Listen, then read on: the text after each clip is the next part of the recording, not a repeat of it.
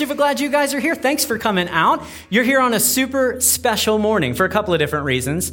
But the big one is that I'm about to do something that I have never done in about 2,000 different messages. I've been doing this pastor thing uh, for almost uh, two decades now, probably 2,000 ish messages total. And this is the first time that I've ever shared the stage with my wife, which I am really excited about.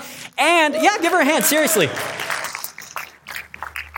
I'll scoot over and pretend like we like each other. Um, I'm also a bit terrified, you guys, because I'm close enough that she can smack me if I say something stupid, right? This is the first time that's happened. Yeah, and who am I kidding? If I say something stupid, I mean when I say something stupid, whack, you know? So uh, we put a cap on the number of times she can reach over and smack me this morning. I'll tell you when we get to that limit, okay? You'll know right off the bat.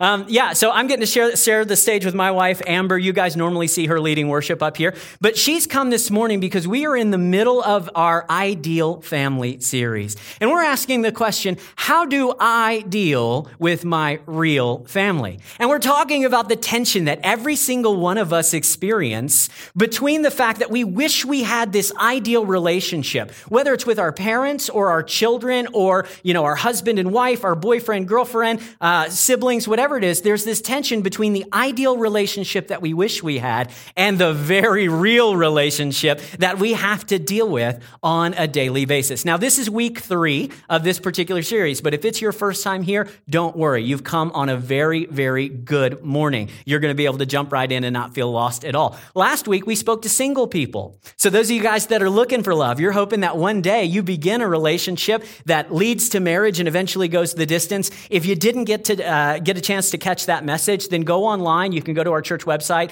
and catch out uh, catch up on the podcast. It's connectcalgary.ca. We give you single people a lot of very practical tips on what it takes to be the right kind of person who can have a marriage that will eventually go the distance. Now, this morning, we're going to talk to you married folks, all right? Those of you guys who are in long term committed relationships. If you're single, or if you're in a long term but not committed relationship, I don't know, there are all sorts of different ways of living your life. We want to invite you guys to track with us anyway, okay? Don't check out and say, well, this is for married people and I'm single, because one day you probably hope that you're going to be married. And so the things that we're going to talk about, I think, will help you as you prepare for that future relationship. Now, I want to point out a couple of things before we dive into this, okay? Number one, Amber and I are going to be sharing some things with you, and I want to say up front, we are not positioning ourselves as experts on any of this stuff. Okay? If you're looking for an expert, you need to go hire a counselor. I, I know a few. There are some in this church. And so I would love to, you know, connect you with them. We're going to be sharing with you some principles that in truth, we don't do perfectly ourselves. We've been married for just about 13 years now, and we are still learning and growing and figuring out what it means to have a more ideal relationship on a daily basis. So as we share these things with you, I don't want you to sit in your seat and think, oh, they have such a perfect relationship. We've been sharing with you for a couple of weeks that we have a very real relationship and we deal with the exact same struggles that you do. Okay, one more caveat and then we're going to dive in, all right? The last thing is this you're not going to leave here this morning with six steps to an easy marriage. You're not going to leave here with six steps to an easy marriage. Do you know why? Because they don't exist. If there were six steps to an easy marriage, you would have figured them out a long time ago, right? And so I'm instead, rather than giving you a plan that you can walk through step one, two, three, four, five, we're to dive into a particular passage of the scripture. And in this passage, we're going to pull out some principles. And there'll be about five or six of them in total. We're going to trade off and, and speak to each one. And what I want you to do is to listen and see if any of them pique your curiosity. Or if any of them jump out at you and you're like, oh man, if there's anything that our marriage needs to work on, it's this one. So don't try to do all six right away. You know, wives don't go home with a list and say, okay, we've got to start this one and then this one and then this one. That's not how it works. Instead, find one or two of them that you believe would be very beneficial to strengthen and to shore up in your own marriage and then get to work on that. And as that gets healthier, as that area of your relationship gets stronger, then you can move on to something else. Sound good? Okay, I'm hoping you guys are tracking with me. We're going to dive right in. Okay, we're going to go straight to this passage of scripture. It's 1 Corinthians chapter number 13. This is often called the love passage of the Bible. More than any other scripture, people ask me to read this at their weddings. You know, they say, Hey, Dan, when you perform our ceremony, would you read 1 Corinthians 13? It's so beautiful and it so perfectly describes our love. You know, it, it is a very poetic and idyllic sort of passage. So this passage is dealing with the subject of love. Technically, it's talking about love inside of church relationships, but certainly it applies to family relationships, to romantic relationships as well. So we're going to dive in. We're going to start reading towards the end of the passage, 1 Corinthians chapter number 13, and we'll start reading in verse number 7. I want you to listen to these words. The Bible says, Love always protects. It always trusts. It always hopes. It always perseveres. Love never fails. Hey, how many of you guys would love to have a marriage like that? A love that trusts and protects and always does. A love that will never, ever fail. When I read those words, though, I'm a bit skeptical, to be honest with you. Even as a pastor, I look at this and I'm like, always and never? That sets the bar incredibly high, doesn't it? And as I told you a couple of weeks ago, I don't always and sometimes I never. Like, it's really difficult for me to be consistent. And yet, when I read this passage, it says, Love always does these things. Love always does those things. It never does these things. When I'm doing marriage counseling with couples, I'll often encourage them look, just eliminate always and never from your vocabulary. And fat. and fat. We don't say fat in our relationship because I have a very fragile ego. Um, always, it's true, you guys. Always and never. I tell couples all the time, don't say always and never because it's always never true, right? You're like, you never do the dishes. Yes, he does the dishes sometimes. He may not do them a lot, but he does do them sometimes. And so when you say always and never, immediately he's thinking of all the times that he did, or she's thinking about all the times that she actually said. And so I encourage people not to say always and never. And yet, right off the bat, in these verses, the Bible goes all in on always and never in your relationship, which can be pretty scary. Because when I look at this, I start thinking of all the exceptions, you know, to the always and never rule. Like I'm looking for the loopholes that'll allow me to get away with not being trusting in my relationship, that'll allow me to get away with not always being there for my wife and protecting or, you know, persevering or whatever the case may be. I'm thinking to myself, like, how am I supposed to always trust my spouse if my spouse isn't always trustworthy? Like, how can I do that? You might be thinking to yourself, how can I always speak kindness to my spouse when he don't deserve kindness all the time? You might be looking for those loopholes, those opportunities for you to kind of get around these very strong, bold, and obvious words, always and never. Now, here's the problem. When you and I think like that, when we start asking ourselves, like, well, what about them? And I'm supposed to do this, I know, but they never do this, and they always do that. When we start thinking through those sorts of lanes, we're engaging in, uh, we, we start to believe that marriage is a contract. Okay? We start to view our relationship in terms of a contract with our spouse. And in a contract, essentially, it's an agreement between two people that define all of the expectations and boundaries and rights and responsibilities, and it dictates what happens when you don't keep up your end of the deal, doesn't it? A contract is an agreement that's essentially based on mutual distrust. And there are a lot of marriages that are based on mutual distrust. That I've got to define our relationship and my expectations so much to the point that if you don't keep up with your side of the bargain, then I know what I'm able to do in response. That justice will be served and I will be vindicated because you didn't do your part, buddy, and I'm trying to, to hold up my end of all of this. We think about marriage as a contract between us and another person where they are responsible for keeping up their end of the bargain. And if they don't, then the contract is null and void, right? It, it doesn't matter. It's not enforceable. How, why would you stay inside of that kind of relationship? But I want you to understand that from a biblical perspective, although from a legal perspective, your marriage is a legal contract, I get that. From a biblical perspective, though, marriage is not a contract, it's a covenant. And those two things are very, very different. You see, a contract is based on mutual distrust. A contract is based on performance, how well you measure up to all of my expectations of you. And it lays out what happens when you break the rules. But a covenant is completely different. It's based not on performance and not on conditions, but it's based on promise and it's based on commitment. You see, a covenant, when you're, or rather a contract, when you're operating with a contract mindset, whether this is in your uh, marriage relationship, friendships, whatever it is, you're looking at the person sitting across from you and you're saying, I'll do X if you do Y. This is my job. This is your job. These are my responsibilities and rights, and these are yours. And if you keep yours, then I will keep mine. Contracts say, I'll do X if you do Y. But a covenant says, I'll do X no matter what. It doesn't matter whether you measure up. It doesn't matter whether you're keeping your end of the bargain.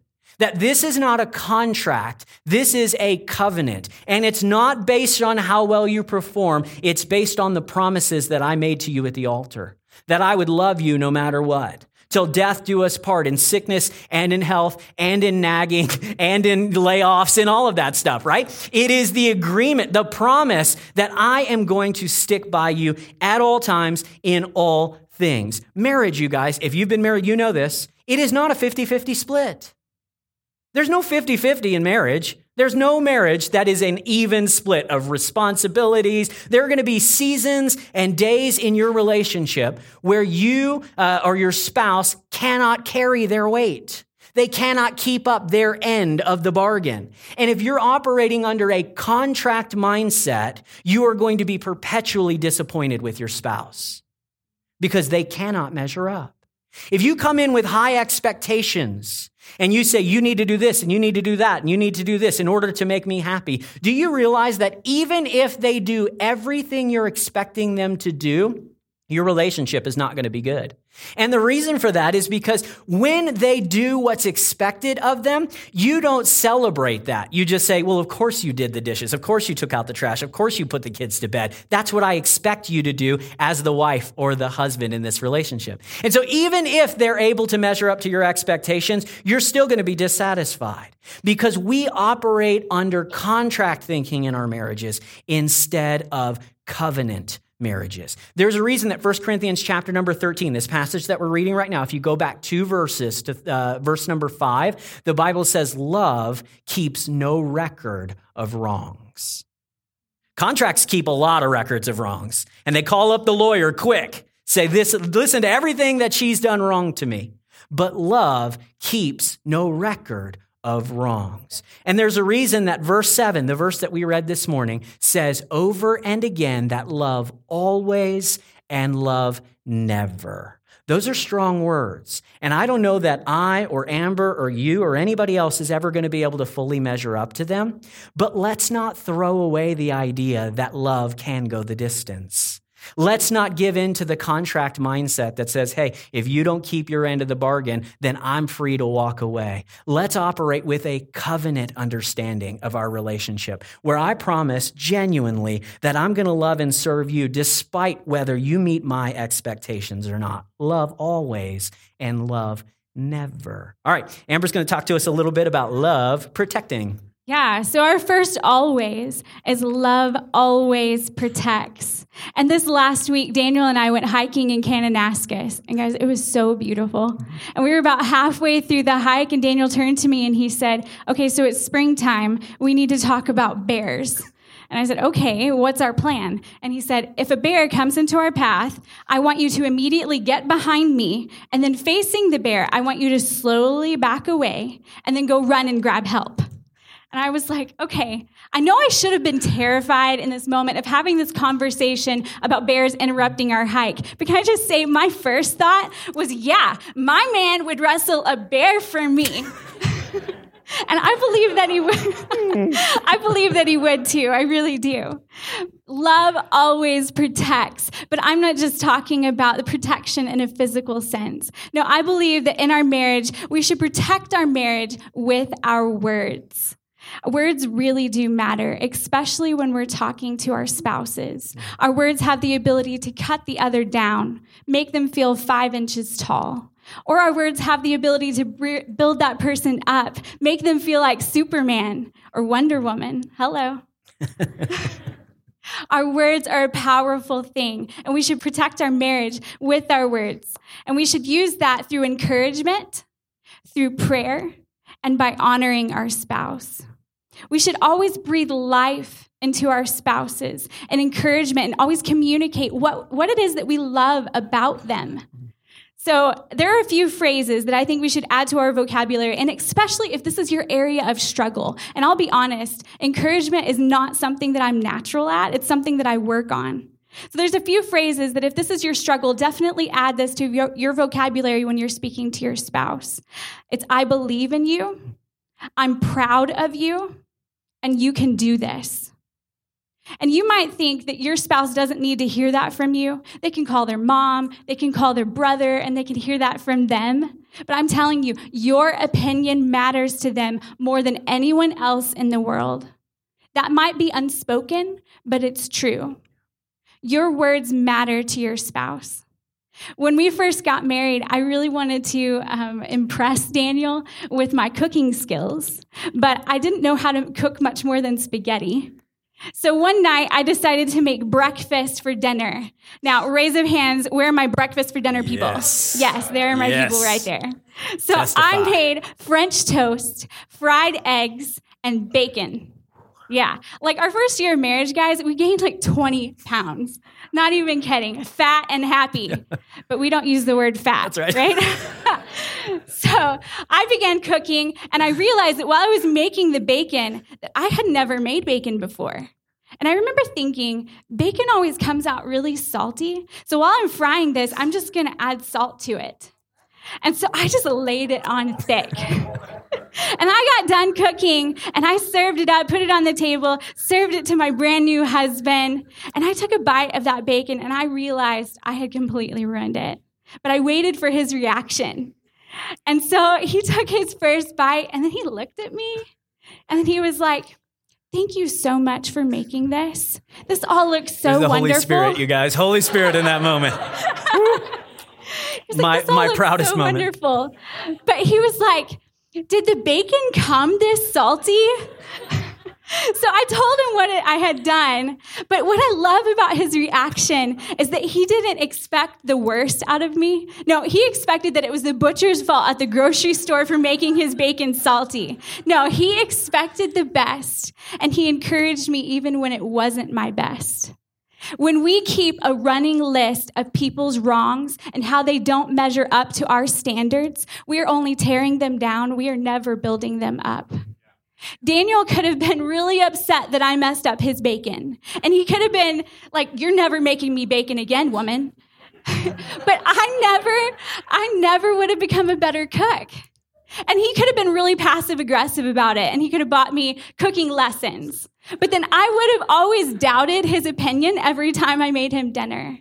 No, he encouraged me and he gave me room to figure it out on my own. Our words to our spouse and our encouragement matters. Secondly, we need to pray for our spouses. Pray for them on a daily basis. Pray that they would be in good health. Pray that they would be great leaders. Pray that the people that God has placed in their lives, their friends, their family, their coworkers, that they could breathe life into them, that they could give them wisdom. And when we begin to pray these things, our hearts begin to turn and we learn how to protect the ones that we love. Lastly, we need to protect our marriage by honoring our spouses. And this might mean that we need to keep our family and our friends out of it. Have you ever been the spouse that after a long marital fight, you call mom and you tell her all about it? It sounds a little something like this Mom, he bought a motorcycle, brought it home, and didn't even ask me. And now I think he loves it more than me. And before you know it, your mom is intervening in your marriage and emailing your husband death statistics on motorcycles. Never happened, you guys. This never happened. No, it really didn't. But there are some things that happen on our marriage that should stay between the two of you and God and maybe a counselor, but it doesn't need to involve your mom and your best friend and your aunt and your uncle and your sister and your brother. No, leave that between the two of you to work out. Protect your marriage by honoring your spouse. When we protect our marriage with our words, we communicate together, and that builds trust. Yeah, absolutely. So the passage goes on. It says that love always protects. And then it goes on and it gives you two words. It says, love always trusts and hopes. Now, we're going to combine those two because essentially they're, they're, reinforcing the same idea. These are two uh, words that kind of give you the same perspective on your marriage and what you should be doing. So, we're going to combine them and we're going to summarize them with a phrase. And, and this phrase, honestly, it has stuck with me since the first time I heard it. I didn't make this up, I don't even remember who did, but it is so instrumental in the way that I approach my marriage. It really did change everything for me. You may hear it and you're like, mm, I don't get it. it. Doesn't seem like that big of a deal. Or it could open up everything. It could be the key that unlocks it all, okay? Are you ready for it? I've built it up enough here. Love always trusts, it always hopes. We could put it this way we could summarize it by saying, Love believes the best rather than assuming the worst about the other person. Love believes the best rather than assuming the worst about the other person. You see, what ends up happening in most marriages is that we fill in the unknowns about our spouse's behavior or their intentions or their words. We fill it in with the worst possible explanation, don't we? I'm not the only one that does this, okay? I'm not the one that I'm not the only one that just assumes the worst out of everything that happens. I think it's really quite common. We see a gap in our understanding about what they meant or why they're doing or saying the things that we are. And our brain jumps to dark places where we automatically assume the worst case scenario. So maybe your husband comes home late a couple times in a week, and, you've got an option. You can either assume the worst or you can believe the best. You can say, Oh my goodness, he's sleeping with his secretary. I know it, I know it, I know it. My mama warned me, I know it. Or you can say to yourself, He's working hard to provide for our family. Now, those are two very different responses. And I believe which one of those you choose is going to dictate how your conversations go later that evening when your husband shows up late again. If you're assuming the worst without any knowledge or understanding, if you're automatically assigning them the, the worst possible behavior or intentions, guess what? They're going to start to behave in the way that you're speaking or assuming to them. It really is true. If your wife, you know, she says something off the cuff and it hurts your feelings, you can you can take it a couple of different ways. You know, you can just say, "Wow, she is as stressed as I am and she probably has no idea how hurtful her words just were." Or you can say, "You know what? She's never respected me and I don't even know why I married her. I wish that I could find somebody else or I'd chosen that one instead." I mean, you can go a lot of different places when you start to assume the worst about what your spouse says and does rather than giving them the benefit of the doubt rather than believing the best. So, anytime in your marriage there is a gap, you don't know why they said it or what they're doing, rather than jumping to assuming the worst, learn to fill it with the best possible explanation. If that sounds naive to you, like maybe you've been in relationships where uh, your, your spouse or your boyfriend or girlfriend was not trustworthy, and this comes difficult to you. I understand that. I know that there are some people who are not trustworthy, genuinely. And if your, your spouse, your husband or wife hasn't proven themselves trustworthy, then perhaps, you know, you need to go about this a different way. But if you've generally got a person that's been mostly trustworthy throughout your marriage, then you need to start believing the best rather than assuming the worst. Don't look at this as naive or unrealistic because here's the truth. Now, I'm just going to speak for men here. I'm going to speak to you ladies. I'm not going to talk to you men about women because I'm not one of them. But for you ladies, you need to understand that we are basically just like dogs and children, you guys. We really are. We respond better to positive reinforcement than negative correction. We respond better to positive reinforcement than negative correction. If you're a teacher, what do you learn when you're preparing to teach? You learn not to dwell on negative behaviors for kids, but to redirect them. And every single time you see them doing the right thing, you celebrate them. You praise them for doing it. Same thing when you got a puppy. It goes outside to use the restroom and you say, good job, good boy, and you give him a treat. Now, uh, not to, you know, put men down too much, but we're fairly simple, you guys. It doesn't take a lot here. If you see us doing the right thing, and you celebrate that in whatever way your husband appreciates, if you celebrate that, then I promise you, you will find him rising to meet your expectations. If you treat each other the way that you want each other to be, as if you were already there, even though you're not, if you will treat each other that way, you will find the other person becoming the one that you're hoping they can be. It's like we speak life to one another. We speak in, in really, honestly, prophetic ways into each other's lives, where we see something in our spouse and we start to treat them as if they were already that thing, and we watch as they become who we hope they can be. Uh, it assumes, love, it assumes the worst too often. But my goodness, if you can learn to believe the best, then you will always trust, you will always hope in your marriage.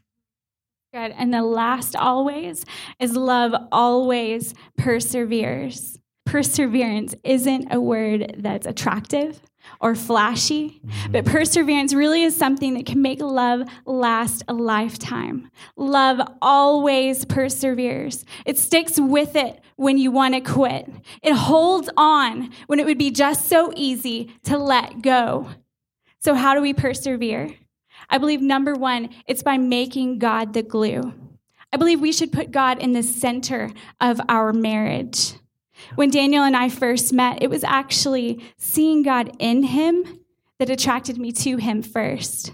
We met in Bible college, and it was hearing him preach in chapel for the first time and seeing how God was using him in a spectacular way that I was attracted to him. And I remember sitting there listening to him preach, and my friend Stephanie leaned over to me and she was like, Hey, I think you should date him. And I remember thinking, I should marry him. And let me tell you, women, I pursued him. I'm and up there preaching the word, and she's like, holla. so true. And by the way, this guy won like three scholarships in college for his preaching Stop. skills, y'all. Totally did. But man, even today, when I see God using him as he counsels people, as the Holy Spirit breathes through him the word as he preaches on this floor, I grow deeper and deeper in love with him. See God in your spouse. And if your spouse isn't a believer, pray Jesus into that marriage. See God in your spouse. And I think when we see God in our spouse, then we won't have to um, lean away from each other in the struggles. When the hard times come, when we make mistakes, when we're arguing all the time, if we have God in the center of our marriage, instead of leaning away from each other, we're going to lean in towards Him. Am I right? Yeah. And when we have those dark days and we have trouble remembering what it is that brought us together in the first place, if we make God our constant, if we lean on Him for our struggles instead of leaning on the addictions or the porn or the emotional attachments from our past, we will have a strong marriage that perseveres. Yeah. And I believe that number two, we'll have a love that always perseveres if we remember that love is a verb and not a noun. Our love with our spouse isn't something that we just own or that we can expect to keep for a long time. No, our love is something that we have to act on every single day. And we have to choose to act out of love even when you don't feel in love. And if your spouse lies to you or says hurtful things to you, saying the words, I love you, don't fix it. Am I right? Yeah. Yeah. It's acting through love when it's hard and when it's easy. In our first year of marriage, there were some really dark days in our ministry. And when people tell you your first year of marriage is always the hardest one, that was an understatement for us. We had just moved five hours south from our friends and our family and everyone that we knew. And it was the first time that I'd ever moved away from home. And we took a job working in a ministry where we did not fit in. And on top of all the normal struggles that you deal with in your first year of marriage, like learning to live together, learning each other, we found ourselves really miserable because we were working in a place where we didn't feel accepted or belonged or appreciated. And there was one really dark night where we were arguing till 3 a.m. And Daniel looks at me and he says, I don't think I'm supposed to be in the ministry anymore. Maybe I'm supposed to be a police officer or something, but I don't know. I can't do this. And it was in that moment that I realized that I had to be the stronger one. I had to step up and I had to, to hold it together and I had to act through love when the other one is struggling. And I had to say things like, I'm proud of you. I believe in you, and you can do this. And I had to remind him that we were called and we were gifted to share the overflowing love of Jesus with a lot of people. And we weren't giving up. And it was in that moment that I realized that I didn't want to be a wife that just sat back and let things happen. No, I wanted to be the wife that when my husband was down and out and he was struggling, that I'm in the trenches with him and I'm rolling up my sleeves and I'm pulling him out and reminding him who God has created him to be. Because I want a love that perseveres, not just endures. Are you with me? Yeah. That's good. Our love can persevere when we remember that love is a verb, it's an action, it's not a noun. We can have a love that always perseveres and a love that never fails. So the passage ends, and, and genuinely, I want you guys to know how much I value what she just said because I was going to walk away. I was going to be done. And um, she was the one that kind of said, Hey, buck up, buddy. I love you. I'm with you. You're doing a great job, and we'll see through this. And we did. And it, I had to rely on her during that time. So she's not just saying that, it's true. Uh, the, the final part of this passage says that love never fails. And again, I read that sometimes and I think, seriously, I've seen love that's failed over and over and over again. Everybody who gets married is in love, and half of them end up divorced. Their love fails.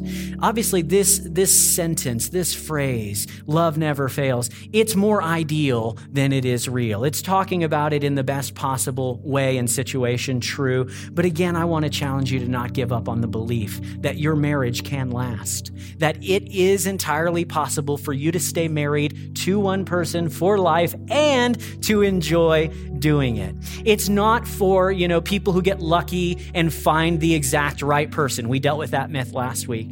It's not for those people who just happen to, to get into a great relationship and they happen to be the outliers in our society. No, the truth is, anyone who wants to can have a happy marriage in which love never fails. Okay?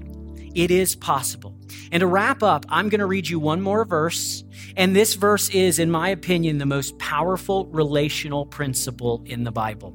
If I had 10 minutes with you, if you were like, Dan, we are on our way to the lawyer's office right now, and if you don't say something that's going to help, then it's over. This is where I would take you. Okay? Ephesians chapter number 5, verse 21. We'll put the verse here on the screen for you. If I could get you to learn to do one thing in your marriage, it would be this. Ephesians chapter 5 verse 21 the scripture says, "Submit to one another out of reverence for Christ." The S word Submission? Are you kidding? That's old fashioned. How dare you? You're such a misogynist, Daniel, a sexist. Submit? Are you serious? That's what people did 60 years ago. People don't submit. We're beyond submission now. We understand that submission is not a good thing in a relationship. Can I just point out that this passage does not say that all women have to submit to men? It does not say that only women or wives have to submit to men. That's verse 22, which is the verse that most people read, where the scripture says, like the verse right after, it says, Wives, submit yourselves to your husbands out uh, uh, as to the Lord. Most people only quote that verse and they say, Women, you got to submit. Well, it doesn't say women submit, it says wives submit. And it doesn't say only wives submit. The doggone verse just before says everybody should submit to everybody else out of reverence for Christ. That means that there is a sense, a very real sense, in which husbands should submit to their wives. There is a real sense in which parents submit to children. There is a real sense in which pastors submit to congregations and government submits to its citizens. And if that sounds weird to you, it's because you don't understand biblical submission. Biblical submission is not forced obedience. Forced obedience is an oxymoron, you guys. And if you try to force your spouse to submit, you're a plain moron. It doesn't work. You cannot force your spouse to submit. And as I mentioned, it's not only for women, and submission is not weakness. It is a strength in your marriage if you can learn to submit to one another out of reverence for Christ. Let me tell you what submission is from a biblical perspective. It's not woman, you obey.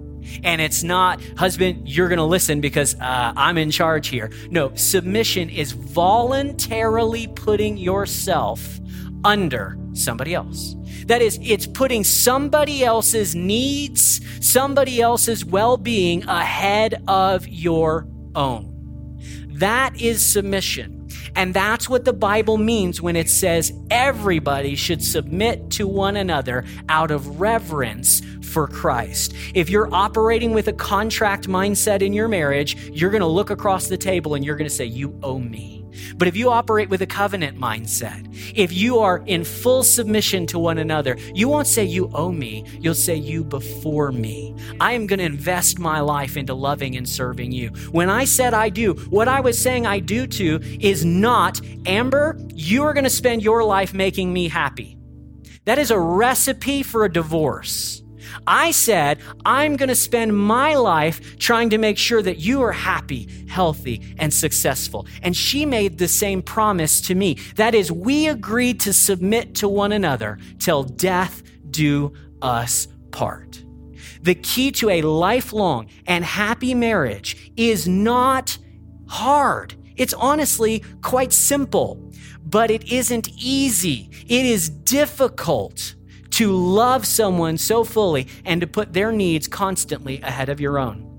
But if, if, if, if you will do that to your wife, if you will do that to your husband, if you'll speak words of life and encouragement over them, if you'll learn to believe the best instead of assuming the worst in them, if you'll make God the center and the glue of what holds you together each day, if you will submit to one another, you will find that love never fails. It really can go the distance. Now, the reason why is important. Go back, let's put the, the verse right before that on the screen, verse uh, 21, Ephesians 5. It says, Everyone submit to one another. Why? Out of reverence for Christ. You guys, the reason that I submit to her is because I'm following the example of the one who submitted for me. You say, come on, husbands shouldn't submit to wives, and, you know, parents shouldn't submit to children. The authority figure is the one who gets submitted to, right? No, not true biblically. You find in, in Philippians chapter number two, the scripture tells us that Jesus, who was very God, he was God himself, he actually emptied himself of his power and his authority, of his rights and everything he deserved, so that you and I could be accepted. He emptied himself so that I could be filled. He gave his life so that I could have life. He offered love so that I would know what true love is. Jesus Christ submitted himself for me and for you. Tell me why you can't submit to your spouse. Not because they deserve it, they don't. Obviously, I agree with you. Your spouse doesn't deserve it. Neither do you. And if submission is based on what we deserve, we're operating with a contract mindset, we're missing out on the covenant promise, and we are not following in the footsteps of our God and Savior who loved us so much. That he would empty himself of everything he deserved so that we could have everything that we didn't deserve. Submit to one another, I beg you, out of reverence, out of love, out of the example of Jesus Christ, and you will have a marriage that never fails.